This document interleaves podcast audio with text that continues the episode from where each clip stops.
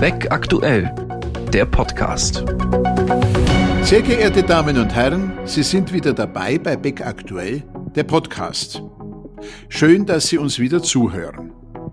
Unser heutiges Thema ist Corona und kein Ende, Krisenmanagement im Verfassungsstaat. Heute darf ich als meinen Gesprächspartner Herrn Prof. Dr. Rainer Schlegel begrüßen. Herr Schlegel ist Präsident des Bundessozialgerichts. Seine Karriere hat er am Sozialgericht Stuttgart begonnen, wo er im April 1987 zum Richter ernannt wurde. Nach zahlreichen Verwendungen auf allen Stufen der Sozialgerichtsbarkeit, Sozialgericht, Landessozialgericht, Bundessozialgericht und nach einer vierjährigen Tätigkeit als Abteilungsleiter im Bundesministerium für Arbeit und Soziales wurde Herr Schlegel im Oktober 2016 Präsident des Bundessozialgerichts. Zugleich ist er Vorsitzender des für die Krankenversicherung zuständigen Ersten Senats. Herr Schlegel ist Honorarprofessor an den Universitäten Kassel und Gießen. Zahlreiche Publikationen zum Sozialrecht stammen aus seiner Feder. Im Verlag CH Beck ist er unter anderem Schriftleiter und Herausgeber der neuen Zeitschrift für Sozialrecht, abgekürzt NZS. Und ganz aktuell war er als Mitautor beteiligt in dem Werk Schlegel, Messling, Bockhold, Covid-19, Gesundheits- und Sozialrecht. Ich freue mich sehr, Herr Schlegel, dass Sie heute als Interviewpartner dabei sind. Grüß Gott, Herr Schlegel. Guten Tag, Herr Weber. Vielen Dank für das Interview. Herr Schlegel, die Covid-19-Pandemie hat zu den größten Grundrechtseinschränkungen seit Geltung unseres Grundgesetzes geführt, das heute fast auf den Tag genau vor 72 Jahren verkündet wurde.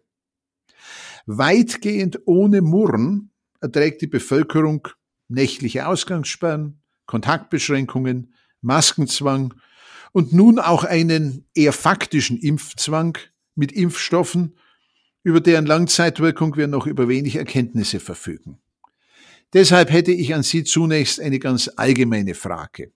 Wie schwer muss eine Krise sein, damit ein sozialer Rechtsstaat dies seinen Bürgern zumuten kann?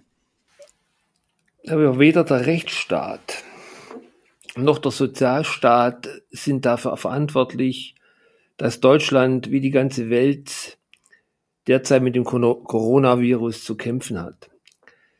Das Virus und die daraus verursachte Pandemie sind Naturereignisse und nicht Folge irgendeines Staatsversagens. Eine andere Frage ist, wie der Rechtsstaat und wie der Sozialstaat mit den gesellschaftlichen und den wirtschaftlichen Folgen der Pandemie umgehen kann und soll. Hier mutet der Sozialstaat und der Rechtsstaat dem Bürger einiges zu. Der Rechtsstaat mutet seinen Bürgern vor allem zu, wie Sie es bereits erwähnt haben, Ausgangsbeschränkungen, Besuchsverbote, Schließung von Gaststätten und vieles andere mehr. Viele Beschäftigte können nicht zur Arbeit gehen oder das nur unter erschwerten Bedingungen. Viele haben gar keine Arbeit und können überhaupt nicht arbeiten. Ähm, der Sozialstaat sorgt in dieser Situation ein Stück dafür, dass erstens die gesundheitliche Versorgung der Bevölkerung gewährleistet bleibt und zweitens auch die wirtschaftlichen Schäden der Pandemie, etwa weil ich nicht arbeiten gehen kann, abgemildert oder aufgefangen werden. Also Rechtsstaat und Sozialstaat sind für die Pandemie nicht verantwortlich, sondern versuchen diese Pandemie in den Griff zu bekommen und zu bewältigen. Gut, nach dieser sehr allgemeinen Frage will ich vielleicht jetzt etwas konkreter nachfragen sind unsere im Großen und Ganzen bewährten Sozialsysteme in der Lage, mit einer solchen Krise systemimmanent umzugehen. Hierzu möchte ich zunächst unser System der Krankenhausfinanzierung betrachten. Sind wir hier möglicherweise überfordert? Also insgesamt haben die sozialen Sicherungssysteme die pandemische Lage im Großen und Ganzen gut bewältigt. Ähm, die sozialen Sicherungssysteme waren in einem Stresstest und sie haben diesen Stresstest, denke ich, sehr gut bestanden. Vor allem das Gesundheitssystem hat seine Robustheit unter Beweis gestellt. Oberstes Ziel war und ist es ja, äh, dass schwer erkrankte Menschen in unserem Gesundheitssystem, insbesondere in den Krankenhäusern, gut versorgt werden. Rückblickend betrachtet und auch jetzt und ähm, mit Blick in die Zukunft haben die Krankenhäuser insoweit großartige Leistungen vollbracht. Insbesondere ähm, bei den Krankenhäusern äh, stechen hier die Maximalversorger vor, die ihre Leistungsfähigkeit eindrücklich unter Beweis gestellt haben. Sie fragen nach dem System ähm, der Krankenhausfinanzierung, das Recht, äh, Krankenhäuser zu planen und die Pflicht, äh, die Kosten des Krankenhausbaus oder der Ausstattung der Krankenhäuser zu finanzieren, das ist Sache der Länder. Demgegenüber sind ähm, die Kosten des laufenden Betriebs, also die laufenden Personalkosten, Verbrauchsgüter, Medikamente und so weiter, diese Kosten sind von den Krankenkassen beziehungsweise teilweise auch von privaten Krankenversicherungen zu finanzieren. Äh, dieser Dualismus äh, im Bereich ähm, unseres Krankenhaussystems äh, ist im Grundgesetz so angelegt. Aber wir stellen leider fest, dass die Länder ihrer Pflicht äh, zur auskömmlichen Finanzierung der Infrastruktur der Krankenhäuser schon seit Jahren nicht mehr nachkommen. Das führt dann auch zu einem verschärften Wettbewerb unter den Krankenkassen, die das Geld, was ihnen von den Ländern nicht zur Verfügung gestellt wird, dann eben über den zweiten ähm, finanziellen Weg, nämlich über die Abrechnung mit den Krankenkassen hereinholen müssen. Dieser ähm, verschärfte Wettbewerb macht sich auch in der Praxis bemerkbar und führt zu zahlreichen Abrechnungsstreitigkeiten. In der pa Pandemie ist das ebenfalls zutage getreten. Äh, man hat plötzlich festgestellt, dass wir zu wenig Intensivbetten haben, ähm, um erkrankte Menschen ausreichend versorgen zu können, bekamen Krankenhäuser teilweise Freihalte, ähm, Pauschalen dafür, dass sie Betten freihalten für möglicherweise akut äh, fällig werdende Krankenhauseinweisungen.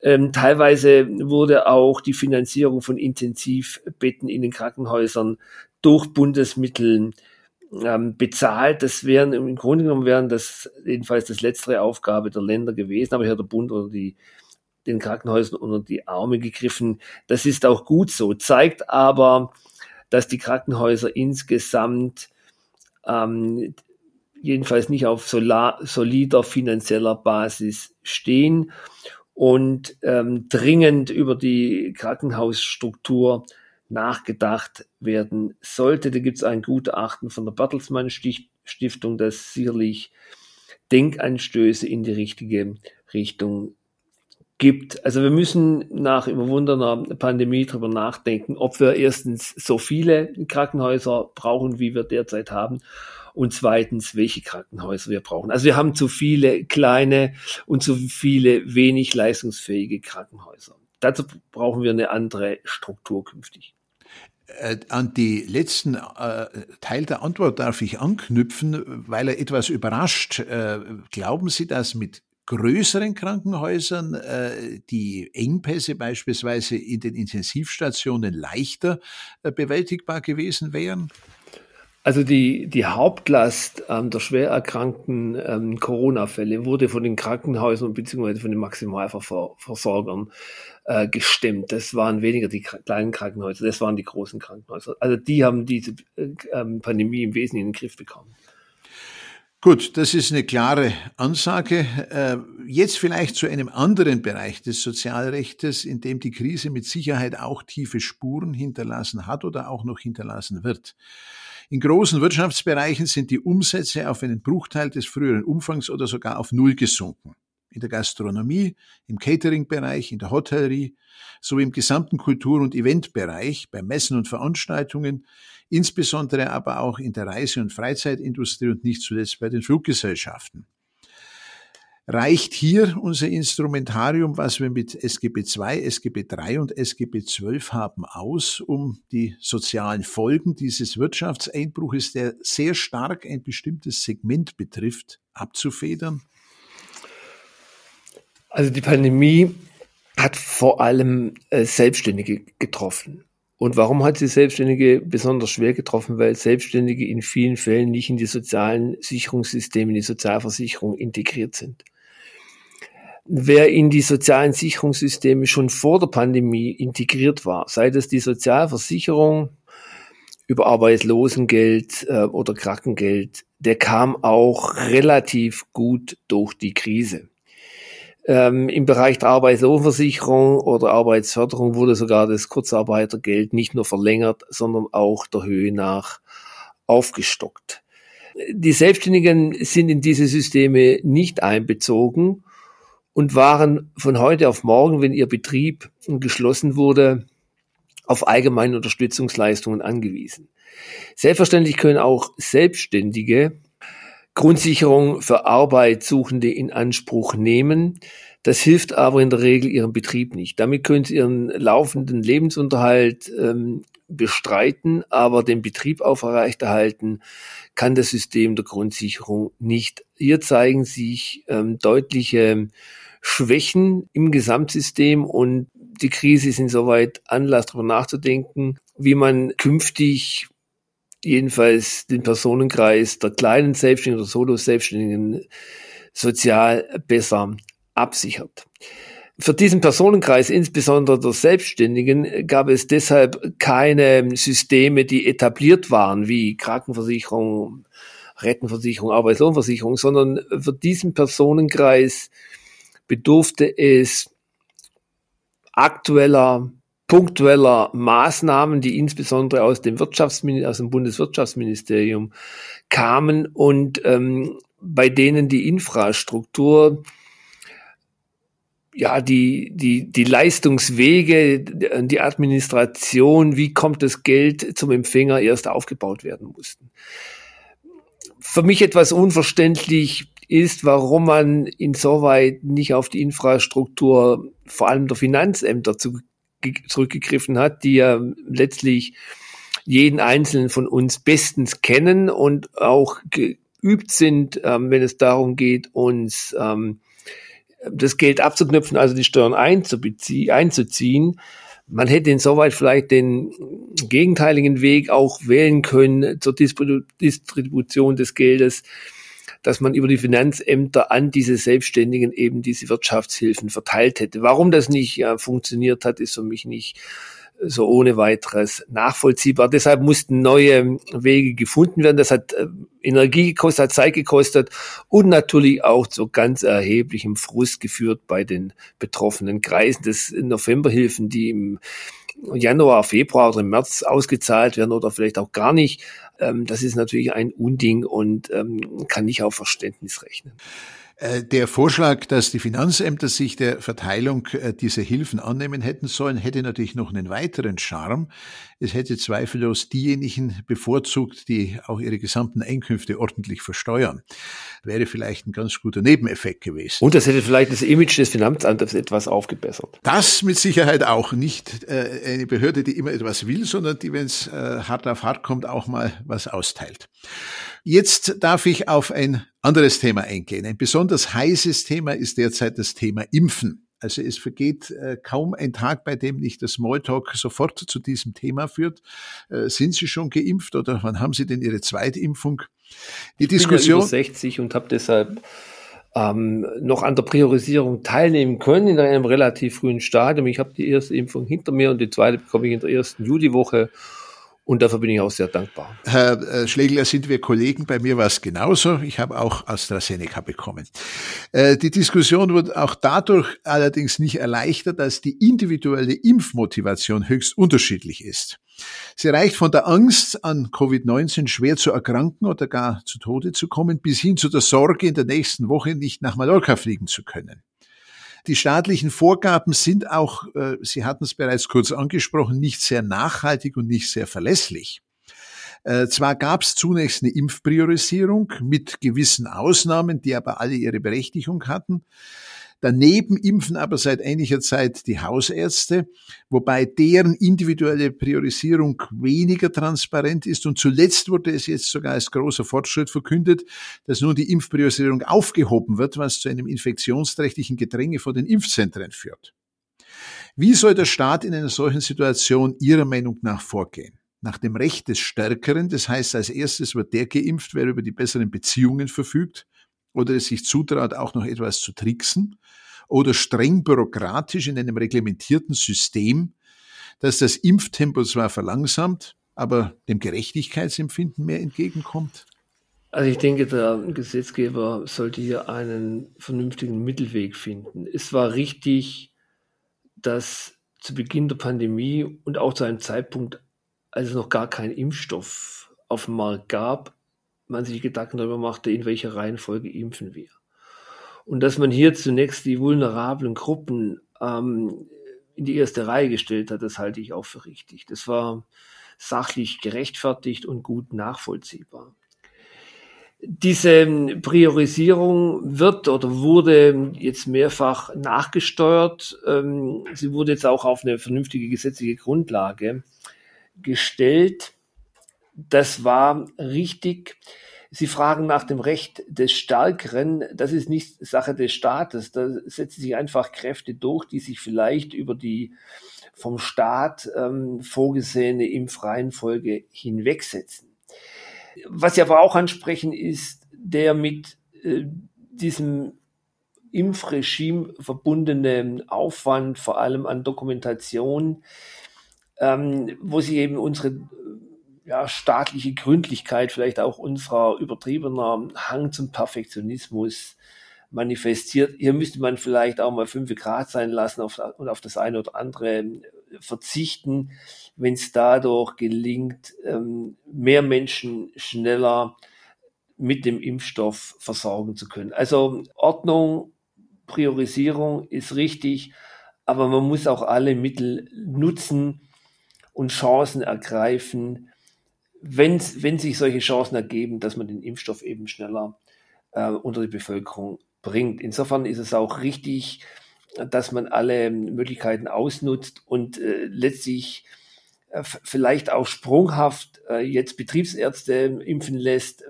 vielleicht demnächst Apotheken, äh, niedergelassene Ärzte. Also jeder, der impfen kann, sollte hierzu beitragen. Und, und wenn das ähm, nach außen hin vielleicht den Eindruck vermittelt, ja, hier fehlt es an Ordnung, an System, an durchdachter Vorgehensweise, dann mag das so sein, aber ähm, wenn es gelingt, dadurch mehr Menschen schnell zu impfen, dann ist das allemal gut und richtig. Äh, das ist äh, sicher äh, ein richtiger Ansatzpunkt, denn je schneller es geht, desto schneller wird auch dieses Spannungsverhältnis, ja, ich bin schon und du oder sie sind noch nicht weggenommen. Große Verunsicherung entstand natürlich auch durch die wechselnde Bewertung der Impfstoffe. AstraZeneca wurde zunächst nur für unter 65-Jährige empfohlen, dann nur für über 60-Jährige und zuletzt bekommen es wieder alle, soweit der Arzt dies in seiner Beratung verantworten kann. Während zunächst empfohlen wurde, die Zweitimpfung bei diesem Impfstoff nach neun bis zwölf Wochen folgen zu lassen, ich halte mich an dieses Intervall, soll nun plötzlich auch bei diesem Impfstoff vier Wochen genügen. Glauben Sie nicht, dass eine solche wechselnde Ansage seitens des Staates zu einer großen Verunsicherung führt? Herr Weber, also auch ich werde die zwölf Wochen ausnutzen, weil erst nach zwölf Wochen der optimale Schutz erreicht wird. Und den möchte ich schon in Anspruch nehmen. Aber was, was halte ich davon? Nun, die Empfehlungen der Ständigen Impfkommission, also der STIKO, sind die Grundlage für Entscheidungen der obersten Landesgesundheitsbehörden und auch des GBA im Bereich der gesetzlichen Krankenversicherung, also des, ähm, des gemeinsamen Bundesausschusses. Die STIKO soll Risiken und Nutzen sowohl für den Einzelnen als auch für die gesamte Bevölkerung berücksichtigen und auch die Auswirkungen einer flächendeckenden Impfstrategie für ganz Deutschland. Maßstab für die STIKO ist dabei die evidenzbasierte Medizin. Die STIKO ist kein politisches Organ, die handelt, wie es gerade, wie es ihr gerade in den Sinn kommt. damit die STIKO ähm, diese Funktion erfüllen kann, müssen ihre Empfehlungen jeweils an die aktuellen Erkenntnisse und Entwicklungen im medizinischen, im pandemischen Bereich angepasst werden. Und da sich dieser Kenntnisstand im Bereich ähm, Corona aber nahezu täglich aktualisiert und ändert, muss das notwendigerweise auch Auswirkungen auf die Empfehlungen dieser Kommission haben. Es wäre aus meiner Sicht geradezu fatal, wenn die Kommission Empfehlungen nur deshalb beibehalten würde, also bei ihrer früheren Meinung bliebe, nur um eine vermeintliche Beständigkeit ähm, zu erreichen und die Bevölkerung in dem glauben zu lassen, ähm, hier haben wir große Kontinuität. Diese Kontinuität gibt es nicht und das ist bedingt durch den medizinischen Erkenntnisfortschritt. Die Politik ist insoweit allerdings, denke ich, aufgerufen, diese wechselnden Bewertungen verständlich zu kommunizieren. Also die politisch Verantwortlichen müssen klar machen, dass die STIKO hier nicht willkürlich handelt, dass die Kommission weiß, was sie tut und die Kommission nicht etwa herumeiert, sondern sie eben jeweils nur den neuesten Stand der Wissenschaft folgt und ähm, entsprechend diesem neuesten Stand der Wissenschaft ihre Empfehlungen laufend anpasst. Bleiben wir noch bei der Impfung. Das wohl schwierige verfassungsrechtliche Problem ist die Frage der Lockerungen für zweifach geimpfte. Gleichheitssatz und Freiheitsrechte scheinen sich hier zumindest in einem großen Widerspruch zu befinden.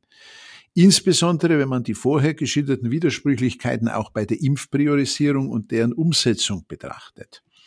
Was halten Sie persönlich von der Privilegierung geimpfter beziehungsweise der Diskriminierung nicht geimpfter?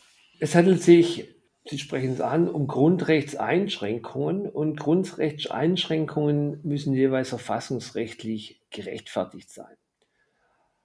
Aber auch gravierende Freiheitsbeschränkungen können zum Schutz der Bevölkerung zulässig sein. Sie müssen in der konkreten Situation aber zur Erreichung des mit der jeweiligen Maßnahme verfolgten legitimen Ziels erstens erforderlich sein. Sie müssen zweitens geeignet sein und sie müssen dann drittens verhältnismäßig im engeren Sinne sein. Sie dürfen also, um es ja pauschal zu sagen, sie dürfen nicht über das Ziel hinausschießen.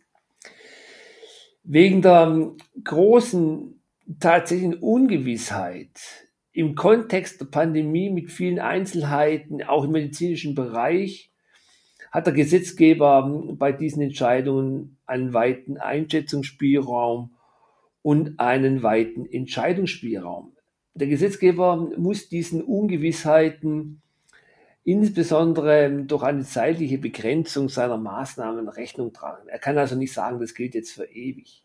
Und alle diese Einschränkungen müssen ständig auf der Grundlage neuerer Erkenntnisse, so wie es auch bei der STIKO der Fall ist, vom Gesetzgeber jeweils hinterfragt werden und wenn erforderlich, müssen die Maßnahmen nachgesteuert werden. Wenn die Impfung dazu führt, dass erstens für die Geimpften selbst das ähm, Krankungsrisiko gering oder vielleicht sogar ausgeschlossen ist. Und wenn zweitens von den Geimpften auch kein nennenswertes Übertragungsrisiko auf andere mehr ausgehen kann, ähm, dann lassen sich Grundrechtseinschränkungen zum Schutz der Gesamtbevölkerung für diese Gruppe nicht mehr rechtfertigen. Allein eine wie auch immer verstandene Solidarität mit nicht geimpften kann aus meiner Sicht Grundrechtseinschränkungen nicht rechtfertigen. Eine ganz andere Frage ist, ob der Staat auch verpflichtet ist, gastronomische, kulturelle oder sonstige Einrichtungen allein für Geimpfte wieder zu öffnen oder die Öffnung zu gestatten. Dafür sprechen aus meiner Sicht wirtschaftliche Gründe einerseits, aber auch Artikel 12 des Grundgesetzes, also die verfassungsrechtlich, das verfassungsrechtlich geschützte Interesse der betroffenen Unternehmen ihrem Geschäft nachgehen zu können, wenn eben diese Gefahren nicht mehr bestehen. Allerdings gibt es auch hier wieder schwierige Folgeprobleme, die gelöst werden müssen. Etwa wenn in Kürze die Priorisierung vollständig aufgehoben wird, wird es große faktische Ungerechtigkeiten oder jedenfalls vermeintliche Ungerechtigkeiten geben, denn wegen der großen Nachfrage werden doch viele Personen faktisch kein oder erst spät, also erst im Laufe des Sommers, ein Impfangebot erhalten. Und wenn dann auch noch die Maskenpflicht für Geimpfte aufgehoben würde, dann wäre es wahrscheinlich schwierig, ähm, die Einhaltung der Maskenpflicht von den Ungeimpften weiterhin zu verlangen oder jedenfalls ähm, es, es wirksam zu kontrollieren. Also hier kommen schwere Probleme auf uns zu und wir müssen gucken, dass wir durch Impfungen dieses Problem möglichst rasch in den Griff bekommen. Ich versuche jetzt einen optimistischen Blick in die Zukunft, äh, sei es im August, sei es im September oder vielleicht erst im Oktober. Wir gehen dann davon aus, dass alle, die das wollen, eine Zweitimpfung erhalten haben. Es wird aber einen bestimmten Anteil der Bevölkerung geben, der sich aus welchen Gründen auch immer nicht impfen lassen will. Ob es 15 Prozent sein werden oder 20 oder vielleicht sogar 25, wir wissen es nicht. Wir hoffen, dass es nicht allzu viele sind. Es wird dann also zwei Gruppen geben. Eine große Gruppe der zweifach Geimpften, die nach unseren jetzigen Erkenntnissen dann weitgehend geschützt ist, und eine kleine Gruppe, die das nicht ist. Ist dann noch die Differenzierung zwischen ungeimpften und geimpften zulässig. Denn man könnte ja sagen, der, der zweifach geimpft ist, und diese Gelegenheit hatte dann jeder, der ist nicht mehr gefährdet und kann andere nicht mehr gefährden. Und die anderen, die sich nicht impfen lassen wollten, die sind zwar noch gefährdet und können andere gefährden, aber sie gefährden ja nur ihresgleichen, nämlich solche, die diesen Schutz für sich auch ablehnen. Selbstgefährdung ist in unserem Land an sich nicht verboten. Wäre es dann, wenn wirklich jeder ein Impfangebot erhalten und bekommen hat, es noch angemessen, eine Differenzierung vorzunehmen? Also festzuhalten ist zunächst mal, ungeimpfte können das Coronavirus weiterhin übertragen. Und es gilt auch insbesondere im Hinblick darauf, dass wir mit weiteren gefährlichen Mutanten rechnen müssen. Zu diesen Personen, die nicht geimpft sind und auch nicht geimpft werden wollen, gehören ja zunächst mal solche Menschen, die sich ganz bewusst gegen eine Impfung entscheiden, weil sie die ganze Pandemie für Fake News halten oder sonstigen Verschwörungstheorien anhängen. Für diese Gruppe ich sage es ganz flapsig, habe ich keinerlei Verständnis. Von diesen Personen sind aber andere Menschen wiederum zu unterscheiden, die derzeit noch nicht geimpft werden können. Zum Beispiel Kinder, für die ein Impfstoff noch nicht zugelassen ist oder für bestimmte hm, andere Personengruppen stillende Mütter oder auch Menschen, bei denen die Impfung erwiesenermaßen ein hohes Gesundheitsrisiko bieten würde. Ähm, also hier muss man ähm, zwischen diesen beiden großen Personengruppen trennen. Bei einer höheren Zahl ungeimpfter könnte auch weiterhin die Gefahr einer Überlastung der Intensivstationen unserer Krankenhäuser bestehen. Je nach Ausmaß der Gefahren können deshalb auch weiterhin Einschränkungen gerechtfertigt sein. Nur wenn diese Gefahren, zum Beispiel wegen einer hinreichenden Herdimmunität, ausgeschlossen werden könnten, sind Freiheitseinschränkungen für ungeimpfte schwerer zu rechtfertigen. Soweit es nur noch um den Schutz vor sich selbst geht, sollten staatliche Organe aus meiner Sicht zurückhaltend agieren. Dem Grundgesetz ist ein Paternalismus grundsätzlich fremd, Vielmehr fordert es der Respekt vor der autonomen Selbstbestimmung des Einzelnen, dass sich hier der Staat dann auch zurückhält. Allerdings ist das Problem auch insoweit wieder komplexer. Ein absichtlich ungeimpfter, der zum Beispiel in der gesetzlichen Krankenversicherung versichert ist, nimmt ja Leistungen der gesetzlichen Krankenversicherung, also Solidargemeinschaft, in Anspruch, wenn er am Coronavirus erkrankt. Und diese Leistungen, die er dann in Anspruch nimmt, müssen wiederum von allen Mitgliedern, also auch von denen, die sich fleißig haben impfen lassen und Vorsorge getroffen haben, mitfinanziert werden. Also hier sehe ich durchaus auch eine Obliegenheit des Einzelnen als Mitglied einer Solidargemeinschaft, beispielsweise einer Krankenversicherung, ähm, das seine beizutragen, dass diese Kosten gering bleiben. Und, und so könnte ich mir durchaus vorstellen, dass es auch eine Obliegenheit geben könnte, das müsste der Gesetzgeber allerdings klarstellen, eine Obliegenheit des einzelnen Krankenversierten, sich impfen zu lassen, wenn ihm dies gesundheitlich zumutbar ist. Davon sind wir in der gesetzlichen Krankenversicherung derzeit noch weit entfernt. Ähm, die dort ähm, jedenfalls in Überschriften von einzelnen Vorschriften angesprochene Eigenverantwortung der Versicherten wird in der Praxis und auch in der gesetzlichen Ausformulierung ziemlich kleingeschrieben. Hier müsste man jedenfalls mit Blick in die Zukunft und auf, mit Blick auf die finanzielle Tragfähigkeit unserer ähm, sozialen Sicherungssysteme und insbesondere auch der gesetzlichen Krankenversicherung darüber nachdenken, ob wir bei dieser Großzügigkeit und bei dieser Zurückhaltung bei Obliegenheiten des Einzelnen verbleiben können oder ob wir hier nicht vielleicht doch mehr Eigenengagement jedes Einzelnen verlangen müssen. Herr Schlegel, ich bedanke mich. Ich danke Ihnen, dass Sie heute bei mir im Podcast zu Gast waren.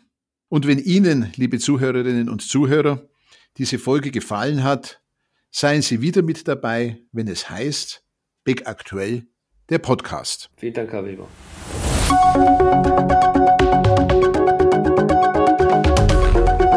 Das war Beck Aktuell, der Podcast.